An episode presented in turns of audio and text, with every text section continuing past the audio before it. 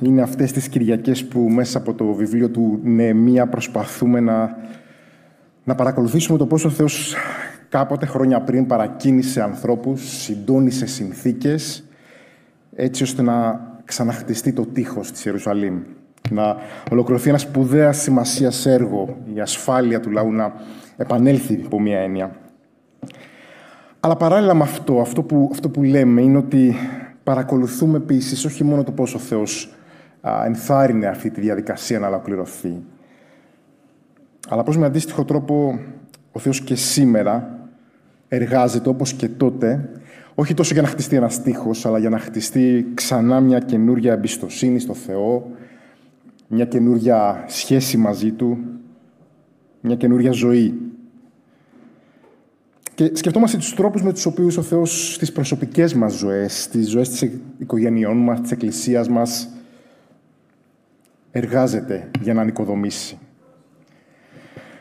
Και ξέρετε, αν κάτι μας διδάσκει βίβλος για το χτίσιμο που ο Θεός κάνει στις ζωές μας, με οποιοδήποτε τρόπο το κάνει αυτό, είναι ότι όπως τότε, έτσι και σήμερα έχει μερικά καλά σχέδια ο Θεός. Έχει σχέδια αγαθά που θέλει να εκτελέσει, που πηγάζουν από την καρδιά του Θεού μας και θέλει να τα δει να συμβαίνουν στη γενιά μας.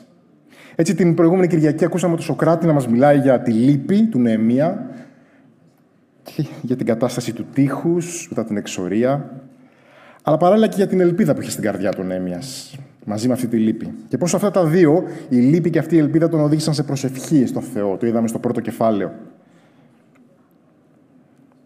Είδαμε το πόσο Νεεμία ξεβολεύτηκε από την άνεση του παλατιού, την πολυτέλεια, το πώς μπήκε στα σχέδια του Θεού με προσευχή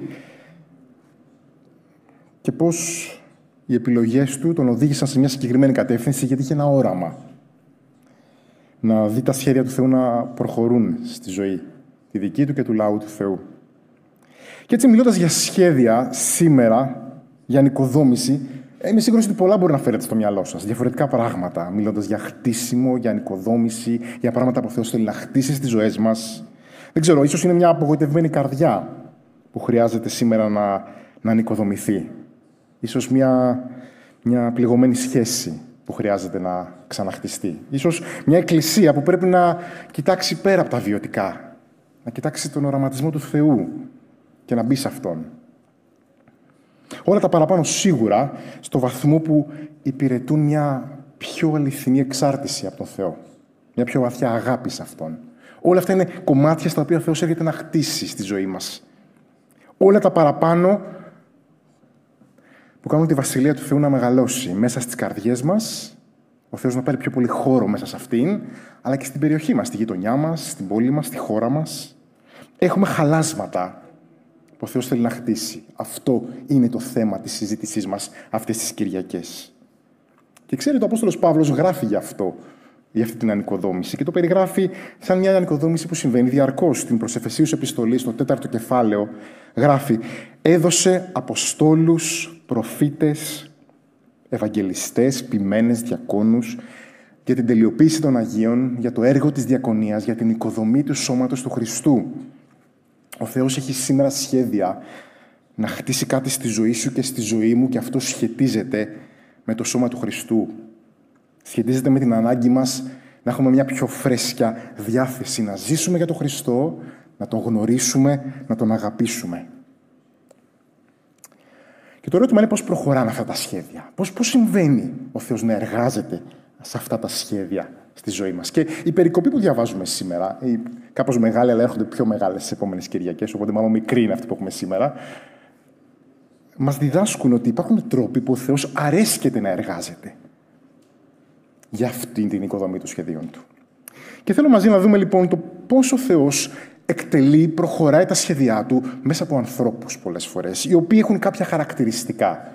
Και πρώτα απ' όλα, ένα από τα χαρακτηριστικά των ανθρώπων που ο Θεός χρησιμοποιεί για να προχωρήσει τα σχέδιά του είναι άνθρωποι που εργάζονται γιατί νοιάζονται. Είναι λίγο, ο τίτλος ακούγεται λίγο περίεργος, αλλά αυτό ουσιαστικά νομίζω ότι λέει το, το κομμάτι της περικοπής μας. Ο Θεός χρησιμοποιεί ανθρώπους που εργάζονται γιατί νοιάζονται.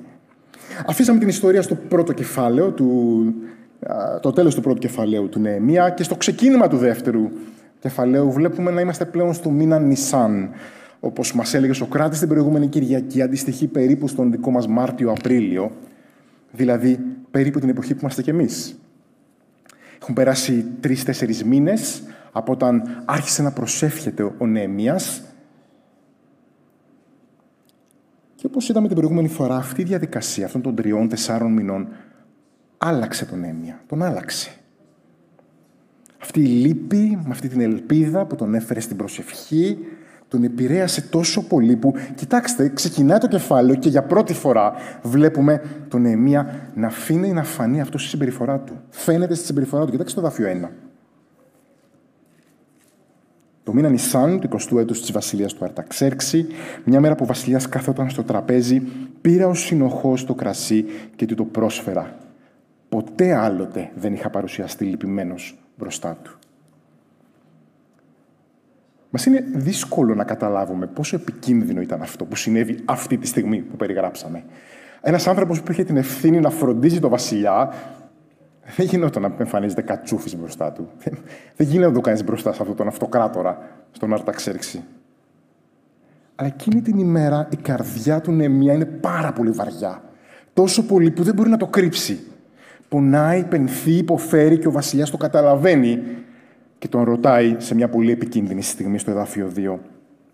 Έτσι ο βασιλιάς με ρώτησε. Φαίνεσαι κακόκεφος. Δεν είναι το καλύτερο χαρακτηριστικό για κάποιον που κάνει αυτή τη δουλειά, να ξέρεις. Ένα πράγμα χρειάζεται να κάνεις, να είσαι με καλή διάθεση και να σερβίρεις καλά το κρασί.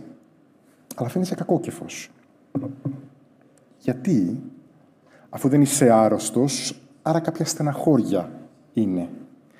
Τότε, λέει ο Νεεμίας, φοβήθηκα πολύ. Και ξέρουμε γιατί, καταλαβαίνουμε γιατί.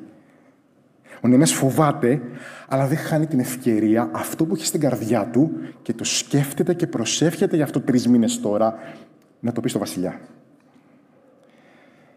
Και βλέποντας την απάντηση του, του Νεεμία αλλά και τη δράση του αργότερα, βλέπουμε ότι ο, ο Νεεμίας έχει έτοιμη μια λεπτομερέστατη απάντηση στο ερώτημα του βασιλιά.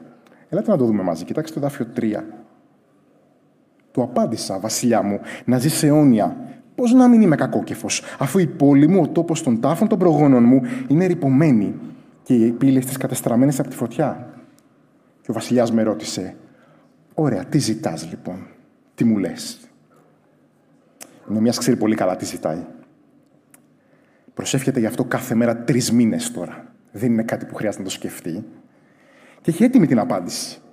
Και κοιτάξτε, η απάντηση δεν είναι απλά ε, θέλω να χτίσει το τείχος. Δεν, δεν είναι τόσο απλά. Αλλά έχει και τις λεπτομέρειες για το πώς μπορεί να γίνει όλο αυτό.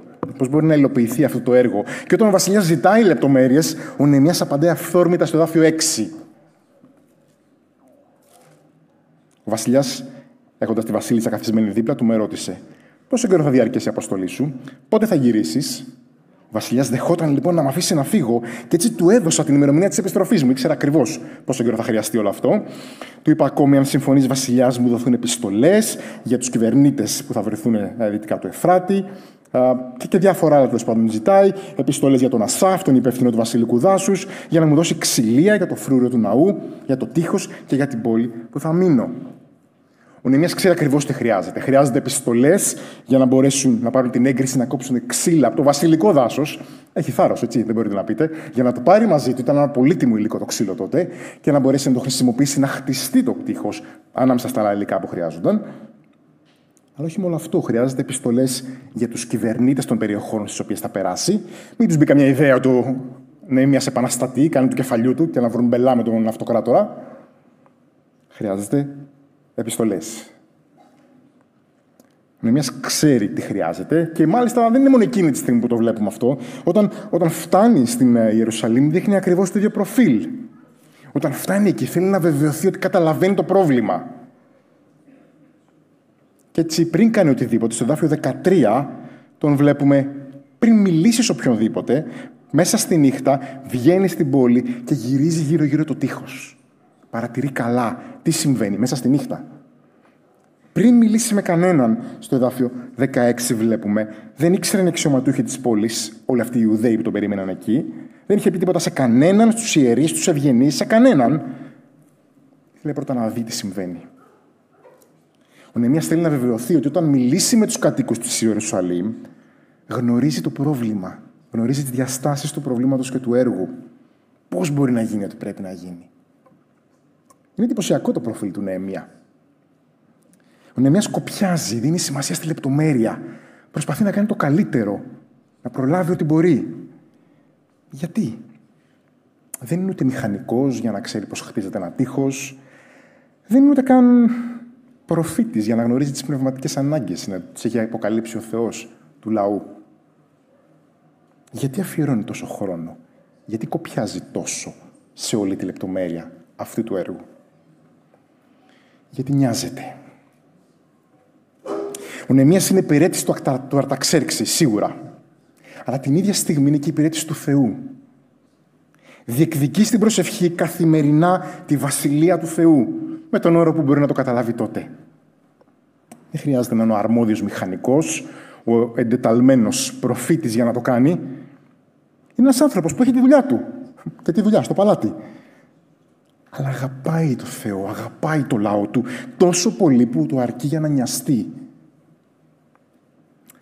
Όχι, το έργο της ανοικοδόμησης δεν ήταν η δουλειά ενός ιεραποστόλου, ενός πρεσβυτέριου, του αρμόδιου διακόνους εισαγωγικά. Ο Νεεμίας, ενώ δουλεύει στο παλάτι, απλά αγαπάει τον Θεό και το λαό του. Και η έγνοια του είναι να εργαστεί για τη Βασιλεία όπως μπορεί, με όποιο τρόπο μπορεί. Πόσο το χαίρομαι αυτό. Πόσο πολύ μου αρέσει αυτό το χαρακτηριστικό του Νέμια.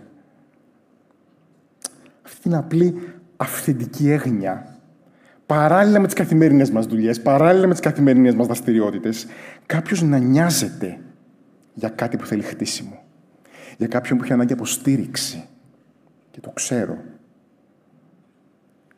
Να νοιάζεται να ακουστεί το Ευαγγέλιο σε κάποιον. Τα καλά νέα. Ο Θεός θέλει να καλέσει μια γενιά που ενώ σπουδάζει, ενώ δουλεύει, ενώ υπηρετεί τον Αρταξέρξη στο παλάτι, να υπηρετήσει και τον Θεό την ίδια στιγμή, να προσευχηθεί, να νοιαστεί, να εργαστεί για τη Βασιλεία του Θεού. Να προσφέρει στη Λοίδα, να μαγειρέψει για τους άστεγους, να πάρει ένα τηλέφωνο αυτόν ο οποίος έχει καιρό να τον δει και να πιει ένα καφέ μαζί του. Να πάει για bowling με τους εφήβους, να παίξει με τα παιδιά. Οτιδήποτε. Έχουμε τόσα παραδείγματα ανθρώπου ανάμεσά μας που ακριβώς αυτό είναι η ζωή τους και πόσο χαίρομαι γι' αυτό, πόσο ευχαριστώ το Θεό. Άνθρωποι ανάμεσά μας που δεν είναι οι αρμόδιοι διάκονοι, αλλά νοιάζονται για τα σχέδια, για το έργο, για τη Βασιλεία του Θεού. Και επειδή νοιάζονται, εργάζονται. Αφιερώνουν χρόνο, ενέργεια, πόρους. Μπορούμε να οραματιστούμε μια εκκλησία που νοιάζεται, που ζητά από τον Θεό αυτά που δεν είναι αυστηρά δικά της. Αυτός είναι ο οραματισμός μου για τη νέα γενιά, αλλά και για όλη την εκκλησία. Και ξέρω ότι δεν είναι μόνο δικός μου. Μια εκκλησία που θα προσεύχεται συνειδητά την προσευχή του Κυρίου στο Ματθαίος 6-9. Πατέρα μας που είσαι στους ουρανούς, ας αγιαστεί το όνομά σου, ας έρθει η βασιλεία σου, Κύριε. Ας γίνει το θέλημά σου στον ουρανό, όπως ε, στον ουρανό έτσι και στη γη. Και ο Θεός προχωράει τα σχέδιά Του μέσα από ανθρώπους που εργάζονται, αν και είναι υπηρέτες του Αρταξέρξη. Γιατί νοιάζονται. Γιατί νοιάζονται για τη βασιλεία. Αλλά δεν είναι μόνο αυτό που βλέπουμε στον Έμια. Δεν είναι μόνο ένας άνθρωπος που στη λεπτομέρεια δουλεύει, κοπιάζει, γιατί τον νοιάζει. Παράλληλα, είναι ένας άνθρωπος και μέσα από αυτούς τους ανθρώπους δουλεύει ο Θεός, που, που εξαρτώνται από αυτόν. Τα σχέδια του Θεού προχωρούνται από ανθρώπους που, που εξαρτώνται από αυτόν. Βλέπετε, εδώ υπάρχει μια, ένα πρόβλημα. Το ότι έχει εργαστεί ο Νεεμία, το ότι έχει κοπιάσει, το ότι έχει βάλει κάτω τα πράγματα σε ένα χαρτί και τα έχει υπολογίσει, το ότι κάθε μέρα τον απασχολεί, το ότι νοιάζεται για όλο αυτό και δεν το αφήνει έτσι, δεν σημαίνει ότι έχει περάσει ποτέ από το μυαλό του ότι μπορεί να το κάνει για κανένα λόγο μόνος του. Ο Νεεμίας είναι ξεκάθαρος αυτό από την αρχή. Είναι ξεκάθαρο ότι αν δεν προπορευτεί ο Θεός, δεν μπορεί να γίνει τίποτα. Το βλέπουμε από το πρώτο κεφάλαιο. Θυμάστε, όταν ακούει τα νέα Νεεμίας, δεν βιάζεται να πει Πρέπει κάτι να κάνουμε, πάμε. Πού είναι ο, πού είναι ο κόσμος, πρέπει κάτι να, να, να κινηθούμε, να πάρουμε αποφάσεις. Ο Νεεμίας προσεύχεται για τρεις μήνες. Και δεν σταματάει εκεί. Δεν είπε προσευχήθηκα, οκ, πάμε τώρα εξακολουθεί να πιστεύει σε όλη την πορεία ότι αυτός είναι ο τρόπος, η εξάρτηση από τον Θεό και από τα σχέδιά του είναι ο τρόπος να γίνει κάτι. Προσέξτε τι έγινε όταν ο Βασιλιάς έκανε την ερώτηση στον Νεεμία, την κρίσιμη αυτή ερώτηση. Εδάφιο 4, δεν να το ξαναδούμε. Ο Βασιλιάς με ρώτησε, Τι ζητάς λοιπόν; Ναι, η λίστα ήταν έτοιμη στην τσέπη του, γιατί για αυτή μιλούσε. Και για αυτή σκεφτόταν όλη την ώρα. Αλλά τότε εγώ προσευχήθηκα στο Θεό του ουρανού και απάντησα στο Βασιλιά στην ερώτηση του Αρταξέρξη, ο Νεμίας στέλνει ακαρία μια προσευχή στο Θεό. Και προχωράει. Μάλιστα, κοιτάξτε, η φράση «Ο Θεός του ουρανού» είναι η ίδια φράση που χρησιμοποιεί ο Νεμίας στην προσευχή του στο πρώτο κεφάλαιο. «Κύριε», ξεκινάει την προσευχή του, «Θεέ του ουρανού». Η εμπειρία των τριών μηνών, της πάλι στην προσευχή, της εξάρτησης από τον Θεό, τον έχει αλλάξει τόσο που στο μυαλό του έχει εντυπωθεί ο Θεός του ουρανού. Τον έχει φέρει σε μια λεπτή, αλλά τόσο φυσιολογική ισορροπία. Είναι μιας δρά, εργάζεται γιατί νοιάζεται, αλλά σε όλο αυτό είναι ξεκάθαρο μέσα του ότι αν ο Κύριος δεν κάνει κάτι, αν ο Κύριος ο Θεός του ουρανού δεν κινηθεί, τίποτα δεν πρόκειται να γίνει. Τίποτα. Κανένα χτίσιμο. Καμιά ανοικοδόμηση. Ο Νεμίας έχει θάρρος, γιατί γνωρίζει ότι πιστεύει σε έναν Θεό τέτοιο που έχει σχέδια και εργάζεται. Σε έναν Θεό που όταν παρακινεί μια καρδιά να κάνει κάτι, δίνει και τον τρόπο, τα μέσα για να το κάνει. Τον ακολουθεί μέχρι τέλος. Κοιτάξτε πώς το, το θάρρος του Νεεμίας στο βασιλιά, στο κεφάλαιο 2, αυτό το θάρρος με το οποίο έρχεται μπροστά του παρά τον φόβο, με τον οποίο το εξηγεί όσα θέλει, όσα ζητάει, είναι το ίδιο θάρρος με το οποίο στο πρώτο κεφάλαιο έχει σταθεί μπροστά στον βασιλιά των βασιλιάδων, στον Θεό. Τα ίδια πράγματα φέρνει στον Θεό. Το θάρρος μπροστά στον Αρταξέρξη ακουμπάει στο θάρρος μπροστά στον Θεό.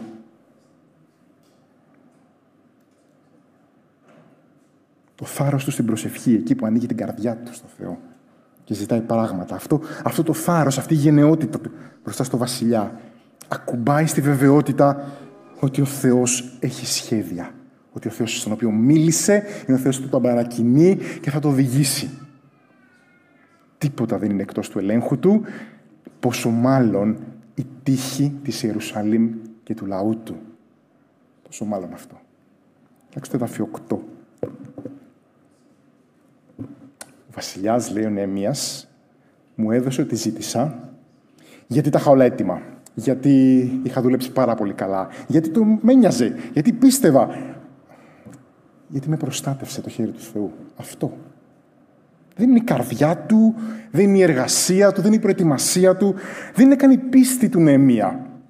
Ο Νεεμίας ξέρει ότι είναι ο Θεός που όχι μόνο εμπνέει, αλλά και οδηγεί προστατεύοντας το έργο μέχρι το τέλος. Και αυτό είναι ένα από τα πιο μεγάλα μηνύματα αυτού του βιβλίου που μελετάμε ο Θεός που έχει σχέδια δεν δίνει μόνο την έμπνευση, αλλά κρατάει κάθε βήμα μέχρι το χτίσιμο να τελειώσει. Όσο και αν πάρει αυτό. Όσο και αν είναι δύσκολο.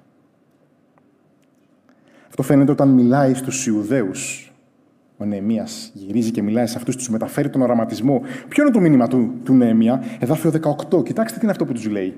Τους διηγήθηκα πώς με προστάτεψε ο Θεός και μετέφερα τα λόγια που μου είπε ο Βασιλιάς. Είναι ξεκάθαρο στο μυαλό του πώς έχει γίνει ό,τι έχει γίνει. Και όταν, και όταν οι, οι εχθροί, αυτός ο Σανβαλά, το Χορονίτης, ο Τοβίας, ο Ομονίτης, που θα τους δούμε τις επόμενες Κυριακές να πρωταγωνιστούν στη σκέψη μας και στη συζήτησή μας, όταν αυτοί θέλουν να ανατρέψουν το έργο του Νεεμία, η απάντηση σε αυτούς και εκεί είναι ακριβώς η ίδια. Κοιτάξτε το 20. Τότε εγώ σε αυτούς τους δύο τύπους έδωσα την απάντηση. Ο Θεός του ουρανού, προσέξτε πάλι, ο Θεός του ουρανού έχει μείνει στο μυαλό του θα κάνει να πετύχουμε. Εμείς οι δούλοι του θα ξεκινήσουμε την ανοικοδόμηση. Ξέρετε, αδέλφια, πιστεύω ότι τα δύο παραπάνω, αυτός ο οποίος νοιάζεται και εργάζεται και αυτός που εξαρτάται από το Θεό, δεν ξεχωρίζονται. Όχι μόνο στη βίβλο, αλλά και σε όλη την ιστορία της Εκκλησίας. ιστορία Ιεραποστολών του, του Billy Graham, του George Verwer, της, ε, της OM. Ψάξτε λίγα και την ιστορία τους, πραγματικά είναι εντυπωσιακή. Αλλά και των πολύ κοντινών μας παραδειγμάτων, του Αγίου Λουκά Θεσσαλονίκη, του αγαπημένου μας βιβλικού συνδέσμου. Είναι ακριβώς αυτοί οι άνθρωποι που από τη μια μεριά εργάζονται γιατί νοιάζονται, αφιερώνοντας κόπο και χρόνο. Αλλά την ίδια στιγμή είναι άνθρωποι που μαθαίνουν με δύσκολο πολλές φορές τρόπο ότι στο τέλος όλα εξαρτώνται από τον Θεό, από το έλεος Του, από τα καλά Του σχέδια και από τις επεμβάσεις Του. Εκεί ακουμπάνε όλα. Αυτή είναι η ιστορία όλων αυτών των έργων. Κάθε χτίσιμο που ο Θεός εξελίσσει στη ζωή μας έχει αυτή την ισορροπία. Οραματισμός και ταπείνωση. Δουλειά και εξάρτηση. Και το αποτέλεσμα αυτής της ισορροπίας είναι μοναδικό. Όχι μόνο γιατί ο Θεός έτσι δουλεύει, έτσι προχωράει τα έργα Του, αλλά γιατί με αυτή την ισορροπία αλλάζουν οι άνθρωποι. Αλλάζουμε εμείς. Αλλάζεις εσύ και εγώ. Και ποιο είναι το αποτέλεσμα; Το αποτέλεσμα είναι ότι υπάρχουν άνθρωποι οι οποίοι ενθαρρύνουν και εμπνέουν ο ένας τον άλλον. Και αυτό είναι το τελευταίο σημείο που θέλω να δούμε ως τρόπο με τον οποίο ο Θεός δουλεύει μέσα στην ιστορία. Με ανθρώπους που εργάζονται και νοιάζονται, με ανθρώπους που εξαρτώνται από το Θεό για κάθε βήμα και τέλος με ανθρώπους που έχοντας πατήσει σε αυτήν την ισορροπία ενθαρρύνουν και εμπνέουν ο ένας τον άλλον. Βλέπετε το θέμα δεν είναι απλά ο Νεεμίας να καταλάβει, να αλλάξει, να εμπιστευτεί. Με το λαό τι κάνουμε, ε; Δεν νομίζω ότι είναι τόσο απλή αυτή η ιστορία. Τι, τι καταλαβαίνει ο λαός από όλο αυτό; Πώς, πώς δέχεται τον Νεεμία και τον οραματισμό του; Δεν αρκεί ο Νεεμίας μόνο να μπει σε αυτή τη διαδικασία. Πρέπει όλος ο λαός να εμπλακεί και, και εκείνη το πρόβλημα. Γιατί, μην το ξεχνάμε, ο, ο Νεεμίας δεν ζούσε στην Ιερουσαλήμ. Ίσως ήταν ένας ξενόφερτος, άγνωστος, καλομαθημένος στα βασιλικά παλάτια για τους υπόλοιπους Ιουδαίους στην Ιερουσαλήμ. Ποιος είσαι εσύ, τι θα μας πεις τώρα, τι έχεις ζήσει; Δεν είχε πολλά κοινά με τους Ιουδαίους είτε αυτούς που ζούσαν όλο το διάστημα στην Ιερουσαλήμ, είτε από αυτούς που είχαν επιστρέψει σε κάποια φάση πίσω στην Ιερουσαλήμ. Πολλά πιθανόν τους χώριζαν από αυτόν. Αλλά ο γραμματισμός του Νεεμία έπρεπε να περάσει στο λαό. Έπρεπε να δει και ο λαός με τα μάτια που είχε δει αυτός. Να μην μείνει εκεί που είναι, να μην μείνει στις συνήθειές του, στα μπετά, στα χαλάσματα, στα διαλυμένα κτίρια. Να κοιτάξει πέρα από αυτό που είχε μπροστά του. Από αυτό που είχε συνηθίσει να βλέπει. Γιατί έπρεπε να γίνει αυτό; Όχι μόνο γιατί η δουλειά ήταν μεγάλη και το βλέπουμε στη συνέχεια του, του, του βιβλίου. Δεν μπορούσε προφανώς 5-6 άτομα να χτίσουν που είχαν έρθει από τα Σούσα να χτίσουν ένα τείχος. Δεν ήταν αυτός ο τρόπος που θα δούλευε. Αλλά δεν ήταν μόνο αυτό. Προφανώς και ίσχυε αυτό. Ήταν παράλληλο ότι ο λαός έπρεπε να πιστεί όχι μόνο για τη σημασία του έργου, για το, γιατί έπρεπε να συνεργαστεί, να χτίσει, να κουραστεί. Ο οραματισμός του Νοεμία, περισσότερο από αυτό, έπρεπε να γίνει ο οραματισμός του λαού, γιατί ο στόχος ποτέ δεν ήταν να φτιαχτεί μόνο ένα τείχος. Ο στόχος ήταν πάνω απ' όλα να ξαναχτιστεί, να ανορθωθεί, να δουλευτεί από την αρχή ένας ολόκληρος λαός. Αυτό έπρεπε να συμβεί. Ένας λαός ολόκληρος έπρεπε να μάθει τη σημασία του να δουλεύει μαζί για τις υποθέσεις του Θεού. Να υπομένει στις δυσκολίες, να, να μην χάνει την εμπιστοσύνη στο Θεό, όπως λέγαμε πριν. Αυτός ήταν ο στόχος του εγχείρηματο πάνω απ' όλα. Άρα έπρεπε ο λαός να μπει σε αυτόν τον οραματισμό. Πόσο εύκολο ήταν για ένα διαλυμένο λαό να το κάνει. Πόσο εύκολο ήταν για τους Ιουδαίους να συμμεριστούν τον αραματισμό του Νεεμία, τον ενθουσιασμό του ίσως τα σχέδια που τους παρουσιάζει ο Νέμιας. Τη ματιά του Θεού. Νομίζω δεν ήταν καθόλου εύκολο. Δεν ήταν καθόλου εύκολο να αλλάξει αυτός ο λαός. Ίσως γιατί το έργο δεν ήταν απλό, είχε κόπο, ίσως γιατί ξέραν ότι θα έφερνε αντιρρήσεις και αντιδράσεις και κινδύνους από τους εχθρούς. Ίσως γιατί πολύ απλά ο λαός είχε μάθει να αντικρίζει μπάζα και χαλάσματα. Είχε μάθει να συμβιβάζεται με την αποτυχία, με τους μικρούς στόχους, με τη μιζέρια, με, με την απογοήτευση. Είχε μάθει να ζει έτσι. Και αυτό είναι ένα τεράστιο εμπόδιο. Πώς εμπνέει, πώς ενθαρρύνει τους Ιουδαίους ο Νέμιας. Κοιτάξτε το δάφιο 16. Οι αξιωματούχοι λοιπόν της πόλης δεν ήξεραν που είχα πάει τι έκανα, δεν είχα πει τίποτα σε κανέναν από τους Ιουδαίους. Αλλά τώρα, κοιτάξτε το δάφιο 17, τους είπα: Βλέπετε σε τι δυστυχία βρισκόμαστε. Η Ιερουσαλήμ είναι ερυπωμένη. Οι πύλες έχουν καταστραφεί από τη φωτιά. Εμπρός λοιπόν, ας ξαναχτίσουμε τα τείχη της Ιερουσαλήμ για να πάψουν πια να μας καταφρονούν. Τους διηγήθηκα πώ με προστάτεψε ο Θεός μου και τους μετέφερα τα λόγια που μου είχε πει ο Βασιλιάς. Τι κάνει ο Νέμιας; Ο Νεμίας παρουσιάζει όλα όσα έχουμε δει ως τώρα μπροστά τους. Τους παρουσιάζει την έγνοια της καρδιάς του, τον πόνο του για μια ντροπιασμένη και ρηπωμένη Ιερουσαλήμ. Τους παρουσιάζει τα σχέδια που έχει κάνει ως τώρα στο μυαλό του, αλλά και όλα όσα είδε εκείνο το βράδυ στο τείχος. Τους περιγράφει όμως πάνω απ' όλα τον τρόπο με τον οποίο είδε τον Θεό να ανοίγει τον δρόμο, να τον προστατεύει, να ευωδώνει και να εκτελεί τα σχέδιά του. Με άλλα λόγια, ο Νεεμίας ανοίγει την καρδιά του, απλά και αληθινά. Και τους κάνει κοινωνούς όσον είδε τον Θεό να του λέει και να κάνει. Πώς έκανε πριν λίγο η Ράνια, η Ντίνα, επικοινωνώντας τον οραματισμό του τι βλέπουν τον Θεό να κάνει στη ζωή τους. Ποιο είναι το αποτέλεσμα; Εντάφιο 18, η συνέχεια του μας το λέει. Τότε εκείνοι απάντησαν «Εμπρός, ας ξεκινήσουμε το έργο της ανοικοδόμησης». Και πήραν θάρρος, προετοιμάστηκαν για το καλό έργο. Ο λαός ενθουσιάζεται και ξεκινάει. Τόσο εύκολο ήταν. Νομίζω το βλέπετε, παραέγινε εύκολα όλο αυτό. Δεν είναι ανθρώπινο έργο αυτό που έγινε μόλις τώρα. Είναι ο Θεός που το έκανε. Είναι ο Θεός που παρακίνησε το βασιλιά, όλους αυτούς που πήγαν με τον Νεεμία, όλους αυτούς που στο δρόμο δεν μπόρεσαν να τον εμποδίσουν. Είναι ο Θεός που παρακινεί τις καρδιές των Ιουδαίων να ακούσουν τον Νεεμία. Είναι αυτός που σηκώνει τα μάτια των Ιουδαίων από τα χαλάσματα που έχουν μάθει να βλέπουν τόσα χρόνια. Είναι αυτός που ζεσταίνει την καρδιά τους με το όραμα που έλεγε ο Σοκράτης την προηγούμενη Κυριακή. Είναι αυτός που δίνει ένα στόχο και ένα οραματισμό στο λαό του όπως τον Έμια, όπως τον Βασιλιά, όπως όλους ακολούθησαν. Δουλεύει στις καρδιές του λαού. Αλλά για να το κάνει χρησιμοποιεί έναν άνθρωπο. Χρησιμοποιεί τον Έμια. Ο Θεός για να εκτελέσει τα σχέδιά του χρησιμοποιεί τον Νεεμία που μπήκε στα σχέδια του Θεού, προσευχήθηκε, νοιάστηκε και εργάστηκε, που ακούμπησε τις έγνοιες του και εξαρτήθηκε από το Θεό, που κράτησε αυτή την ισορροπία για την οποία μιλάγαμε πριν. Αυτόν χρησιμοποιεί ο Θεός για να μεταδώσει όλα αυτά τα χαρακτηριστικά σε όλους. Και έτσι δουλεύει ο Θεός και σήμερα, αδελφιά. Ο Θεός χρησιμοποιεί ανθρώπους που εργάζονται γιατί νοιάζονται, ανθρώπους που μαθαίνουν να εμπιστεύονται το Θεό. Πόσα και πόσα παραδείγματα έχουμε να θυμηθούμε γι' αυτό. Παρακολούθησα με μεγάλη συγκίνηση, όπως είμαι σίγουρος πολλοί από εσάς, την την τελετή για τον αποχαιρετισμό του αγαπητού μας Τζεφ. Και ήταν ακριβώς αυτό που σκεφτόμουν όλη την ώρα.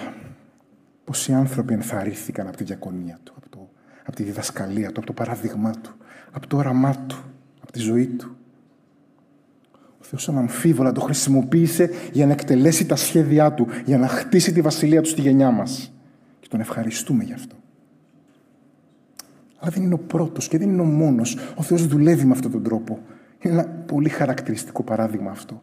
Αλλά δεν είναι το μόνο. Ο Κύριος μας εργάζεται έτσι. Δεν είναι μόνο οι κήρυκες, δεν είναι μόνο οι πολύτιμοι δάσκαλοι όπως ο Τζεφ. Την προηγούμενη εβδομάδα μίλησα με ένα φίλο που μου περιέγραφε μια πάρα πολύ δύσκολη εμπειρία της ζωής του. Ένα πρόβλημα υγείας που ήρθε στη ζωή της οικογένειάς του. Και εκεί που περιέγραφε μια πραγματικά τραγικά δύσκολη νύχτα σε ένα νοσοκομείο, λέει με τόσο φυσικό τρόπο σχεδόν αυτονόητα. Ήταν εκεί μαζί μου και ο Μάνος, ο Διαμαντάτος. Πόσο συγκινήθηκα μετά. Όσοι, όσοι τον γνωρίζατε, ξέρετε καλά τι εννοώ, αλλά είναι αυτό ακριβώς που μου ήρθε στο μυαλό μου. Ο Θεός χρησιμοποιεί ανθρώπους που εργάζονται, που είναι εκεί γιατί νοιάζονται, που προσφέρουν στους άλλους, που εμπιστεύονται το Θεό, που τον αφήνουν να τους αλλάξει. Πώς χρησιμοποιεί τέτοιους ανθρώπους ο Θεός; Για να μας ενθαρρύνει, να εμπνεύσει, να στηρίξει όλους μας, να εκτελέσει τα σχέδιά Του, να, να χτίσει τη βασιλεία και τα καταστραμμένα χείχη μας. Ο Θεός το κάνει και σήμερα με τον ίδιο τρόπο. Κάποιες φορές με έναν πολύ εμφανή τρόπο, όπως όπως με τον Τζεφ, κάποιες φορές με έναν πολύ πιο αθόρυβο τρόπο, όπως με τον Μάνο. Με την καθεμιά και τον καθένα ανάμεσά μας που νοιάζεται κάθε στιγμή για κάποιον που είναι μόνος του, για κάποιον που περνά μια δύσκολη στιγμή, που χρειάζεται μια ενθάρρυνση. Για ένα νέο που χρειάζεται μαθητεία, διδασκαλία ή απλά παρέα. Για ένα παιδί που χρειάζεται χρόνο και αγάπη. Για κάποιον που απλά θέλει ένα αυτή διαθέσιμο για να ακούσει τον πόνο του. Να πει την ιστορία του και να προσευχηθεί μαζί του. Πώς εργάζεται ο Θεός μέσα από τέτοιους ανθρώπους. Πώς χτίζει τη βασιλεία Του.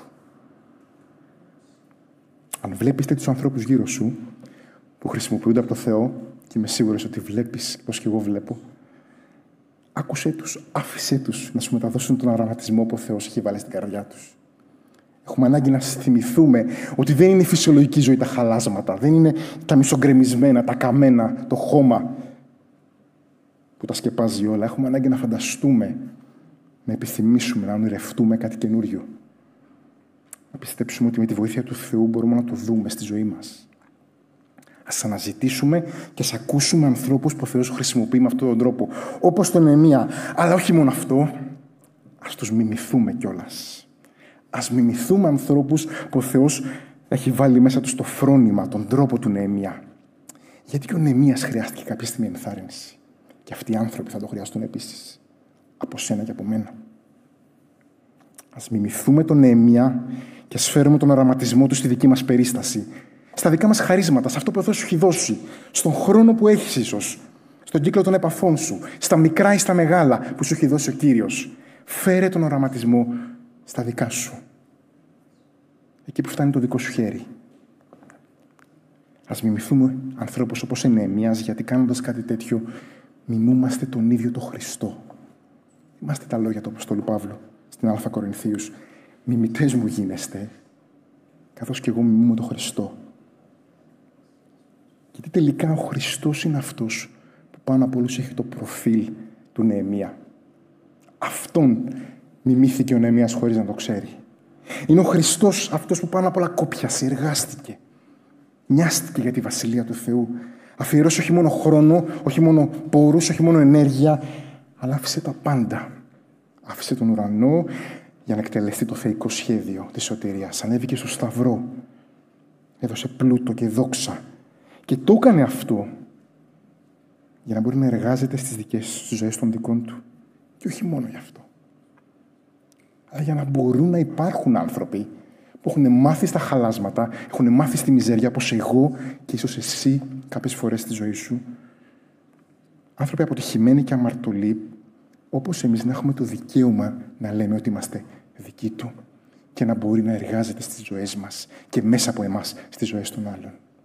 Ο Χριστός είναι αυτός που το έκανε πρώτος και μας έβαλε σε αυτή τη ζωή και σε αυτή τη σχέση με τον Πατέρα. Γι' αυτό ως δικοί του ας μιμηθούμε τον Χριστό, αδελφιά. Ας ζήσουμε τον Χριστό. Ας δείξουμε τον Χριστό ένας στον άλλον με πολύ πρακτικούς τρόπους. Και να είστε σίγουροι ότι ο Θεός χτίζει στη γενιά μας, στη βασιλεία Του.